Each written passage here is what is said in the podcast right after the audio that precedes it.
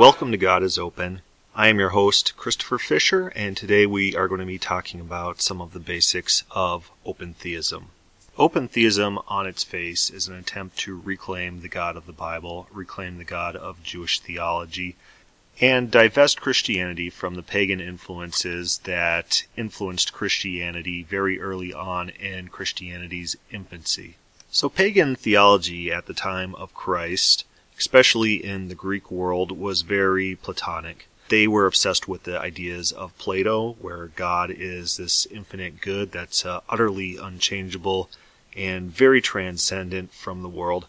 And this is in stark contrast to the Jewish concept of God, where God is Yahweh. God is Yahweh in the Bible, and God's primary purpose in the Bible is he's he's personal and he's relational and he attempts to influence and direct and guide Israel and the entire story of the Old Testament is is God's struggles with Israel.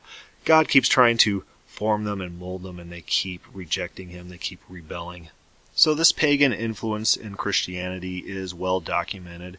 It's not really debated among critical scholarship, people who aren't hardcore evangelicals trying to you know, try to press their private agendas where, you know, Platonism is compatible with Christianity, that evangelical world. Secular scholarship and non Christian scholarship all agree that, you know, Christianity adopted a lot of these concepts from Platonism. And we could actually show how that influenced the church. We could show the progression of how various teachers in the church were influenced by this Platonic thought, and we see their rejection of the Bible and how they transpose the Bible with this theology that is uh, not kosher to Jewish religion and incompatible, really, with basic Jewish thought. This issue is really a subject of a different podcast, one which goes in depth in the how the transmission and the influence of Platonism and how it really affected Christianity. But suffice to say that the Platonic attributes soon became standardized in the Christian church, and among those is the idea of omniscience and, and timelessness, that God's in some sort of ethereal other world, and he kind of sees all of history all at once. And by and large, open theism rejects that concept. The philosophical open theists reject it for philosophical reasons, but the biblical open theists try to point to the Bible, try to point to the story of the Bible to do so. So today I'm going to give a brief overview of the Bible and how the Bible presents God. In Genesis 1, you see something very interesting. God is creating the universe. What God does is he creates and then he looks and he sees and then it's good there's this creation and evaluation, creation, evaluation, creation, evaluation. This this is a repeated theme in the text, and always it is good. God is creating a good universe. As in pagan theology, the universe is a mix of evil. You know, there's there's evil inherent in the system, but in the Christian religion and the Jewish religion, the universe started out good. And what corrupts the universe is sin. When we first see Cain, Cain is being presented with sin, and God tells him about sin. He says, Sin is crouching at your door, and its desire is for you. So you really need to overcome this sin. Man always had a choice. This is God, and He is presenting man with a choice. Either serve sin or serve me. You notice the free will in the text. The text is not fatalist. The text doesn't believe that mankind has no option to choose or not choose God, or he needs some sort of redemptive act in order to choose God. Man can choose good.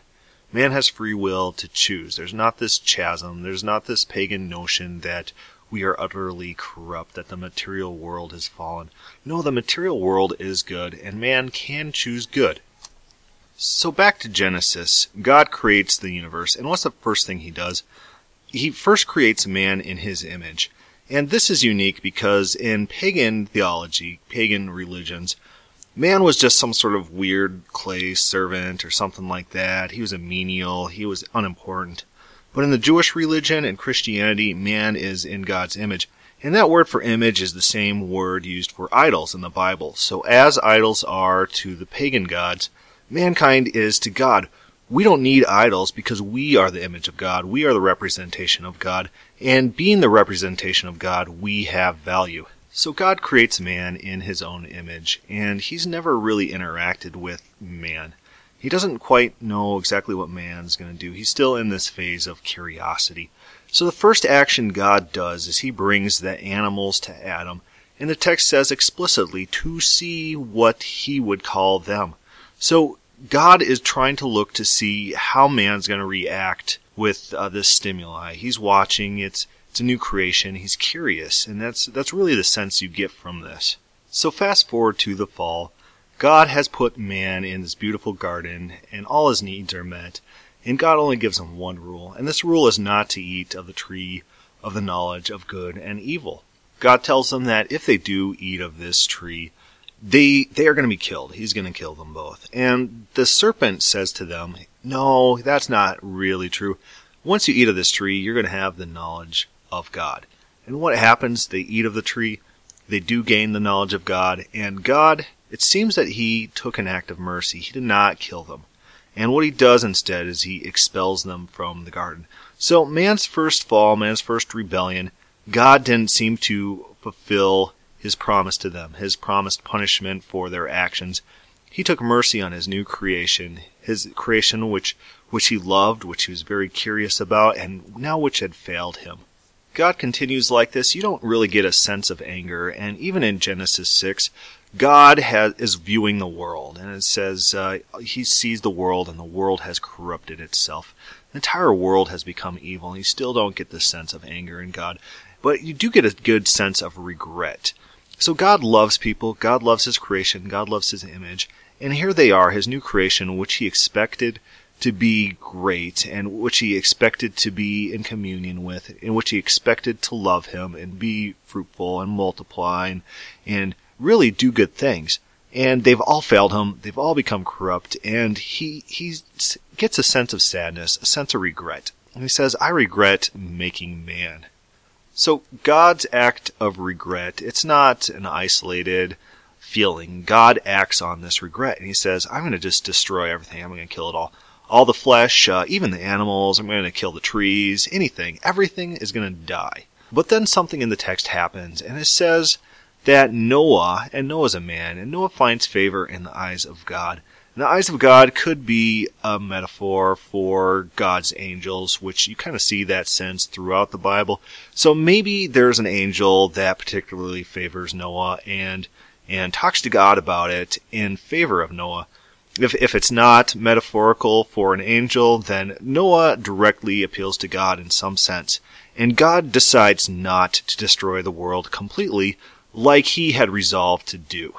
So God ends up saving Noah, and Noah saves himself, kind of, because Noah's the one building the ark to save himself. If he rejected God, if he didn't believe God, he would surely be dead. But him and his family, and it's interesting his family's not mentioned until Noah gets to save him through Noah's own salvation. His family wasn't being saved for their sake, they were being saved for Noah's sake. And so Noah builds an ark, saves his family, and after the flood subsides, God looks again and says, you know what? I destroyed the world because the world was evil and the world was wicked. But now I kind of get the sense that mankind is not going to change. They're always going to be evil. They're going to be evil from their youth. And I'm just going to let it ride out. I'm not going to destroy the earth again for this reason. So you really see in this text that God is learning about his creation. God is learning about man, what they're capable of. And God really kind of conforms to mankind rather than forcing mankind to conform to him. From this point, God really changes his game plan. Before he was trying to reach the entire world. He's trying to go out and, you know, make friends with everyone and commune with everyone. But after the fall, after the flood, he seeks out one specific individual, and that individual is Abraham. So God gives Abraham a unilateral promise, and this unilateral suzerainty covenant is that Abraham will be the father of many nations, and from him the entire world is going to be blessed. And this is a reoccurring theme throughout the Bible that you see invoked from time to time. And whenever God in the future is planning on destroying Israel or cutting Israel all off, or even when the Jews are contemplating how God's going to handle them, it's always with reference to this unilateral covenant this covenant that cannot fail. And God, throughout the Bible, talks about different contingency plans, how he can make this covenant come to pass, even if all of Israel rejects him. John the Baptist says, you know, even if everyone rejects God, God can make new children of Abraham to fulfill this unilateral promise, this promise that the entire Jewish world knew about and relied upon.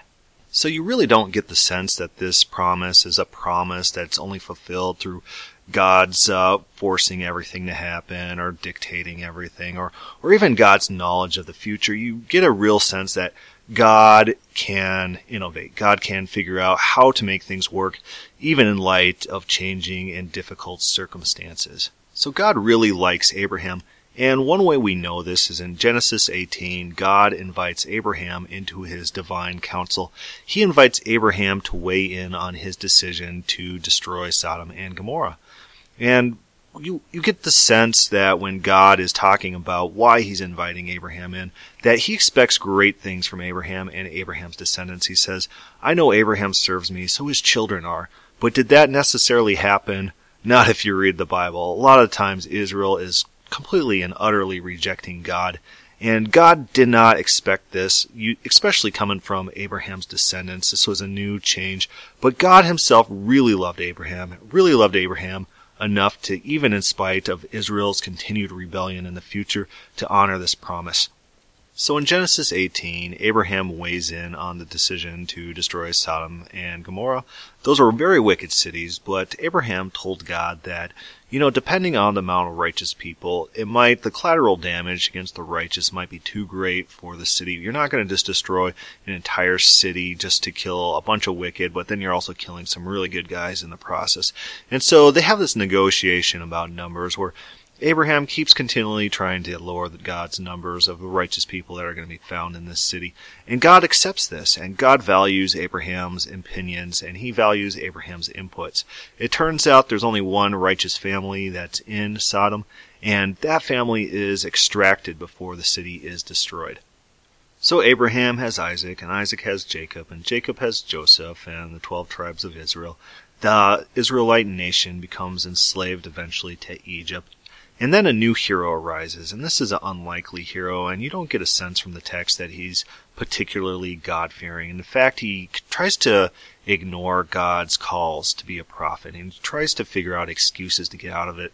And this this individual is named Moses, and Moses is reluctant, and Moses doesn't want to do God's will, but God continually talks to him and tries to convince him into it. One very interesting thing about the text is Moses is concerned that Israel won't believe him. They will not accept him as a prophet of Yahweh. And Yahweh's name is basically unknown to the Jews at this point, so, so he doesn't even have a legitimate name to stand behind. And God promises all these series of cascading contingency plans, how to get the people to believe him. He gives them, says, if this sign doesn't work, then do this sign. If that doesn't work, then do this. If that doesn't work, then do this. And Moses has to go and he brings his brother Aaron, who's also a compromise in the text, and they perform these signs to Israel, and Israel still does not believe. In Israel, they oppose Moses throughout Moses' ministry, and they oppose Moses' plans, and every time Moses causes more hardships for them, they give him a hard time. So God's attempts to reach Israel, even his cascading contingency plan, it kind of falls flat, and Moses has to go it alone, alone with God's help. And eventually Moses is able to bring Israel out of Egypt. And he brings them to Mount Sinai. The Mount Sinai text is very interesting, and I suggest everyone reads the entire event from the time that Israel gets there to the time Israel leaves. But one such event on Mount Sinai is when Israel down below, they continue their pattern of disbelief and resistance to God, and, and they create this golden calf. And they worship this calf as the God that brought them out of Israel. And God's looking down on this, and God is furious, and he wants to destroy all of Israel. And Moses harkens back to God's unilateral promise to Abraham. He says, you know, you, you could kill these guys, but you know, you promised to make them a good nation. And God wanted to use Moses as the conduit for fulfilling that promise. He says, I'm going to kill them all, and then I'm going to fulfill my promise to Abraham through you. But Moses is not interested. Moses wants this people to be God's people. And he says, you know, if you kill these guys, if you don't forgive them, you might as well kill me too. I don't want to be a part of this. And God doesn't kill them. And God, you know, he said he was going to kill them and he told Moses to leave them alone so he could burn in wrath. But Moses really stood up for the people. We need to point out that this is not the only time that this exact sequence of events happens to Israel through Moses. They're also trying to enter the promised land and the people don't want to enter the promised land. And God also gets angry there. And God again wants to destroy all of Israel and they're only saved through Moses' intervention again. Through Moses, we get this picture of God, whereas God wants righteousness, God wants a people, but God gets frustrated, and he gets frustrated when the people continually reject him. In spite of daily miracles in the wilderness, all these people are rejecting him in favor of other gods. They're not listening to him. They're not trusting him. And he had saved Israel from Egypt, and he had provided for them. He gave them food. He gave them water, and they're still rejecting him. And he he gets fed up with this, and he gets angry about this. And it's only through his favorite person, Moses, that the people are saved. So after Israel finally enters the promised land, they set up a series of judges, and the judges could be understood as a cycle of rebellion and correction and rejection and God says, you know, it doesn't work. Uh, every time that I save these guys, they just go back to being wicked. And not, it's not even like positive that they're becoming less wicked than they are before. They're becoming more wicked as the cycle continues. And so God's salvations, God's promises, God's, God saving the people, it's, it's not working out how God expects. Eventually, the people, they clamor for a king. They want to be like all the other nations in the world. And God takes this as a personal rejection of him. He says, you know, they've not rejected you. And he's talking to Samuel. They, they've not rejected you, Samuel. They've rejected me. And this is kind of their ultimate rebellion of ultimately rejecting God as their king. God finds what he believes is a good guy. There's a prophet by the name of Saul and Saul is young and handsome and attractive, and God recruits Saul. But God soon regrets this decision as Saul too abandons God, and God says, You know, I regret, I am sorry that I made Saul king. And you see his reaction to his regret as he goes and he finds someone else to be king. God wishes he had not appointed Saul. So God finds an individual named David, and God says to David that he's going to give David an everlasting kingdom. And this everlasting kingdom was one that God really wanted to offer to Saul. He said to Saul, I would have given you an everlasting kingdom if you would have just listened to me. But you didn't. You didn't listen to me, so you're not going to get the everlasting kingdom. David turns out much better than Saul, although he does have his problems. God says, You're too bloodthirsty, so you're not able to make my temple. But in David, we see the clearest depiction of Jewish theology, especially in his Psalms. We could understand King David's Psalms as prayers to God. We see a lot of praises to God. We see a lot of cries for help. He says, Listen to me, God listen to what I'm saying. All these righteous people are dying. You need to act. You need to move in. You need to do stuff. He says, I'm about to die. And then he gives reasons why God should come save him. He says, if I die, who's going to talk about you? Who's going to sing to you? Who's going to praise you? You know, save me so I could help you. It's a reasoned argument for God to move and act. And King David's, in his theology, God acts and God listens and God responds to prayers. It's not necessarily that God's currently controlling everything. It's not even that God's necessarily always acting. God can be spurred to response, and that's in response to prayers. And God would not have acted if those prayers had not been spoken. King David dies, Solomon takes over, and remember that King David was given an everlasting kingdom.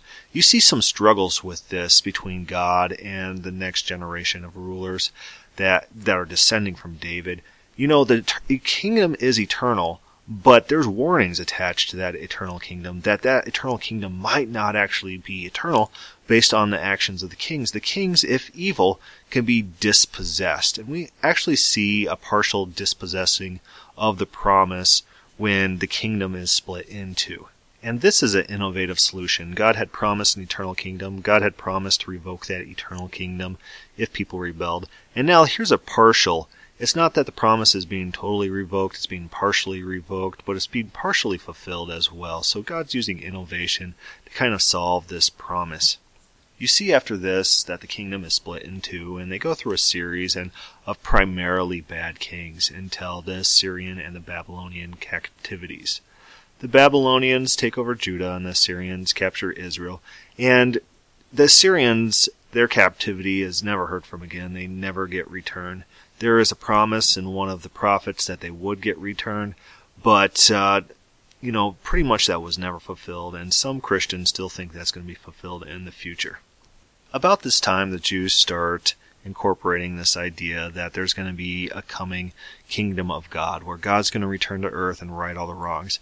They've been oppressed, they've been abused, they've been abandoned, but now God's going to return. There's only this remnant left, and God's going to fulfill his promises to Israel, his promises to Abraham, and God's going to establish this new kingdom. And from this, you get this eschatology of an apocalypse that there's going to be a day of judgment where God is going to judge the world. And what God's going to do there is he's going to take Israel and set them up as a kingdom over all that world. And the Gentiles are going to not only somewhat be incorporated into Israel, but they're also going to bring tribute to Israel. So Israel returns to the promised land and they rebuild the temple, and the temple's not as grand as the previous temple. And so the Jewish idea is now that they rebuilt the temple, God is going to return to the temple and inhabit it and, and really make them a priest nation to the rest of the world. They go through a series of captivities. You have the Maccabean revolts against one of the captivities. And then you have the Roman occupation of the Holy Land. And about the time of Jesus, they are really looking for this Messiah figure. This Jew from the tribe of David, through David's lineage, fulfilling the Davidic promises of an eternal kingdom, and he was really going to restore Israel's place in the world. But they actually don't get this. They don't get this Messiah figure that's a warlord who's going to overthrow the Romans. Instead, they get Jesus. And Jesus claims to be uh, the Messiah, and he claims to represent a coming kingdom of God. And to his disciples, he claims to be divine. He claims to be perhaps the second person of the Yahweh. And we see this kind of dualistic concept of Yahweh through the Old Testament. You see it in the story of Sodom where there's two Yahwehs, and you see it in various throne room situations where you got a spirit Yahweh and Yahweh proper, and you also see it in the Exodus text about Mount Sinai. But this isn't Jesus' primary ministry. Instead, Jesus' primary ministry was that the kingdom of God is coming. And it's, this kingdom of God fits in line with the Jewish eschatology where God is going to rule on earth and all the Gentile nations are going to bring their tribute. You know, this very Old Testament idea that the kingdom of God is coming, so everyone needs to reform their actions so that they can fit in and enter the kingdom of God when it does come. Jesus preaches about God and he equates himself with God. He says, Me and the Father, we are one. And Jesus' idea of God is that he could petition God and he could talk to God and God's going to be responsive to him and God could even change the future. When Jesus is approached by you know, the Jewish authorities and they're going to arrest him. He says, you know, could I not just pray right now and get a legion of angels? I could do that if I want because I could talk to God and God is going to save me. And he's even going to save me from you guys trying to kill me on the cross if I ask. Jesus repeats the same theme in his prayers in the Garden of Gethsemane. He says, Lord, you know, let this cup pass from me. I really don't want to die. I don't want to do it. So if there's another way, let's try to do that. But if not, you know, I really want to please you and do what you want. So not my will, but yours be done. So Jesus is uh, subjecting himself to God. And Jesus is under the impression that if Jesus doesn't do that, if Jesus was just really strong headed, he could just forego the crucifixion if he so wanted. So Jesus is not a fatalist, and we read in Josephus that the Pharisees were primarily fatalists. So the Pharisees do approach Jesus and ask him about fatalism. They say, what about that Tower of Siloam? And it went and it fell and it crushed a bunch of people. And Jesus' response to them is, you know, these guys weren't the most wicked people. There's no such thing as fate. But let the, let's take that and let's use that as an illustration to warn you guys. Either you guys are going to repent or the exact same thing is going to happen to you when God returns and punishes the wicked. So Jesus is killed, Jesus rises again, and Christianity is really the movement that occurred after Jesus' death. Jesus' death served as an atoning sacrifice. Like the Jews would bring sacrifices to Jerusalem to atone for their sins. They'd kill this animal and their sins would be absolved. Now Jesus acts as that for all Christians, and through Jesus' death, all Christians can gain this atonement. So what we get from the story of the Bible is this picture of God. And God genuinely desires a love relationship with man. Man is his creation, his ultimate creation, made in his image, and God really wants to commune with man. But mankind continually rejects God to the, the point of stressing God and, and making God regret God's action. And God becomes jaded by man. He says, you know, I would kill these guys under normal circumstances, but these guys are just way too evil, and so I'm lowering my standards for him. And the Bible is a story of God's attempt to reclaim his commune with man. And he tries to do this through various methods. You see his struggles as he tries to get Israel to conform to become a priest nation so that he can reach the rest of the world. And you see after the New Testament and Paul, where God ultimately decides to graft in the Gentiles into his chosen people because the Jews just keep continually rejecting him. God is trying out new things. God's trying to make his plans work. And God's not afraid to admit that there's things that happen that he does not expect. God's really not concerned about knowledge. You don't find these little treatises on God's knowledge and, you know, all the metaphysical attributes of God. You find a story about God and God's actions and how God reacts and how God responds and how God deals with changing circumstances. And it's always in this innovative sense where God's acting and reacting and changing his plans and, and having people repent and come back to him and punishing people who don't repent. It's not this Greek idea of God where God is in some sort of eternal, timeless uh, existence. Instead, the God of the Bible is very dynamic. You see a lot of attributes come out in his various stories. He shows mercy on occasion, he shows justice on occasion. You see some loving acts, you see some acts of vengeance and retribution. Sometimes he says, You know, I'm going to satisfy my wrath against the people.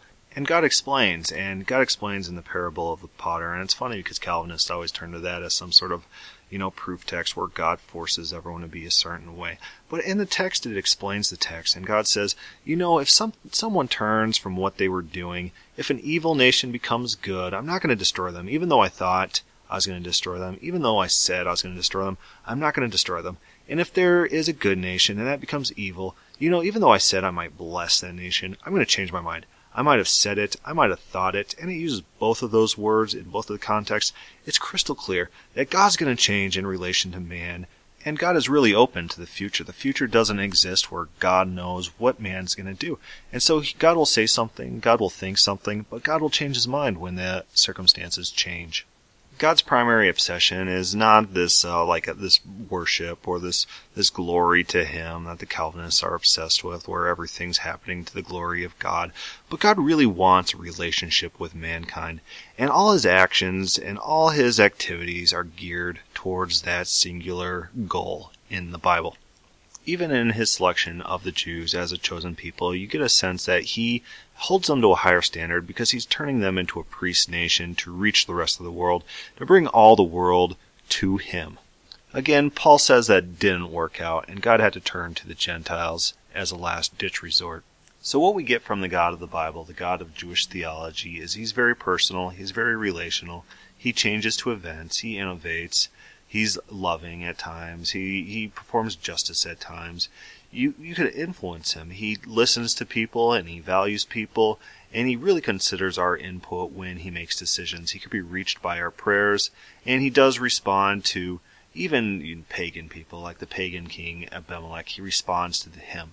God is not a thing. God is not an object that's floating in space. God's not pure actuality, as the pagans would say. But God is a person.